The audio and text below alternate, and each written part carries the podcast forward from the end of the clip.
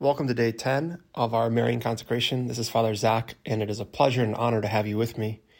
As we enter into now double digits into our Marian consecration, just want to encourage you to persevere, not quit, and to right now state your why as to why you are doing the Marian consecration.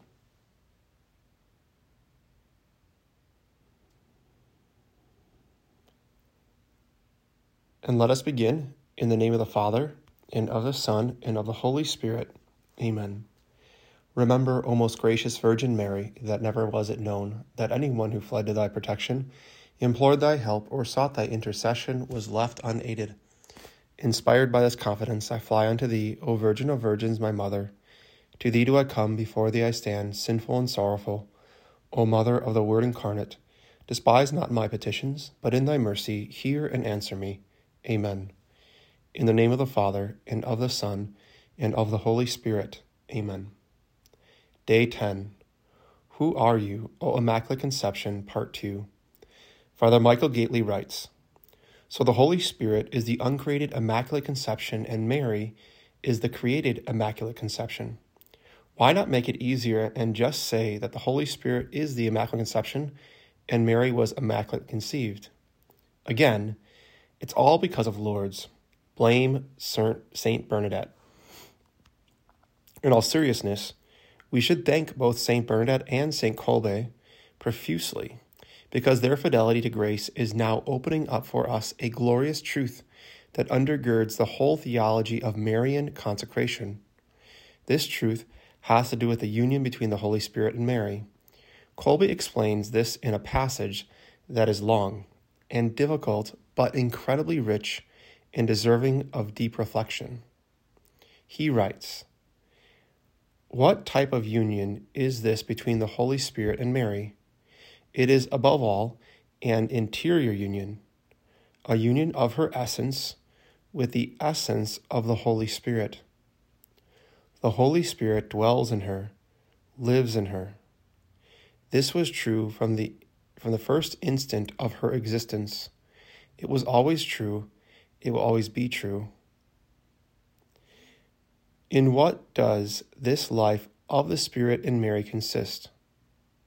He himself is uncreated love in her, the love of the Father and of the Son, the love by which God loves himself, the very love of the most holy Trinity. He is a fruitful love, a conception. Among creatures, made in God's image, the union brought about by married love is the most intimate of all. See the Gospel of Matthew, chapter 19, verse 6. In a more, much more precise, more interior, more essential manner, the Holy Spirit lives in the soul of the Immaculata, in the depths of her very being. He makes her fruitful from the very instant of her existence, all during her life, and for all eternity. This eternal, immaculate conception, which is the Holy Spirit, produces an immaculate manner, divine life itself in the womb or depths of Mary's soul, making her the Immaculate Conception, the human Immaculate Conception.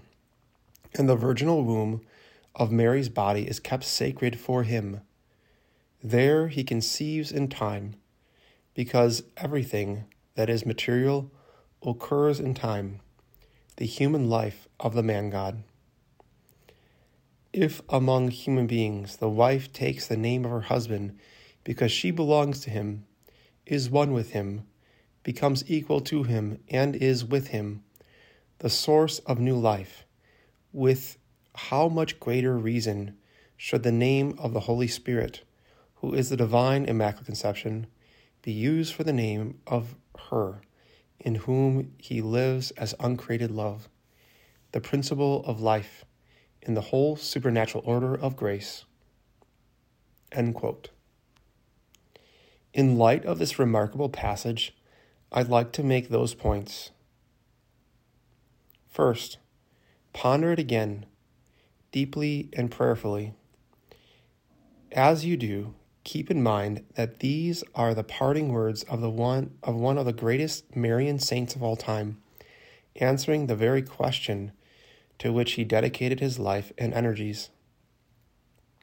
Second, if it seems that Kolbe has gone a bit overboard with this talk of Mary and her union with the Holy Spirit, do not worry. Pope St. Paul VI went out of his way to tr- reassure the faithful that Kolbe's teaching is sound. Third, if you only get one point from this challenging passage, may it be this Mary is the spouse of the Holy Spirit. In fact, her union with the Holy Spirit is even deeper than what we understand by a spousal relationship. We'll pick up this thread tomorrow. Father Gaitley recommended that we reflect again upon this passage from Maximilian Kolbe. So I'll be reading it once again, and I encourage you to listen with the ear of your heart. Where there's any confusion, pray for clarity. Father Kolbe, St. Maximilian Kolbe, writes What type of union is this between the Holy Spirit and Mary? It is above all an interior union a union of her essence with the essence of the Holy Spirit.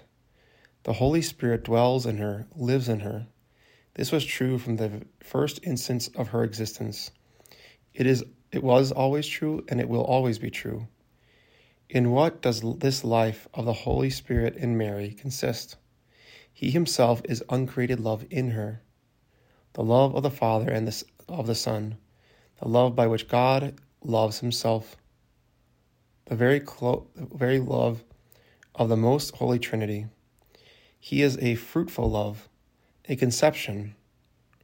Among creatures made in God's image, the union wrought about by married love is the most intimate of all. See the Gospel of Matthew, chapter 19, verse 6.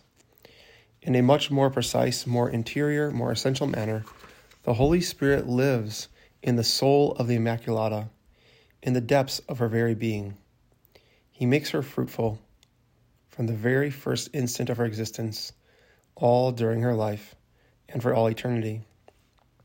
This eternal immaculate conception, which is the Holy Spirit, produces an immaculate manner, divine life itself in the womb or depths of Mary's soul, making her the Immaculate Conception, the human Immaculate Conception.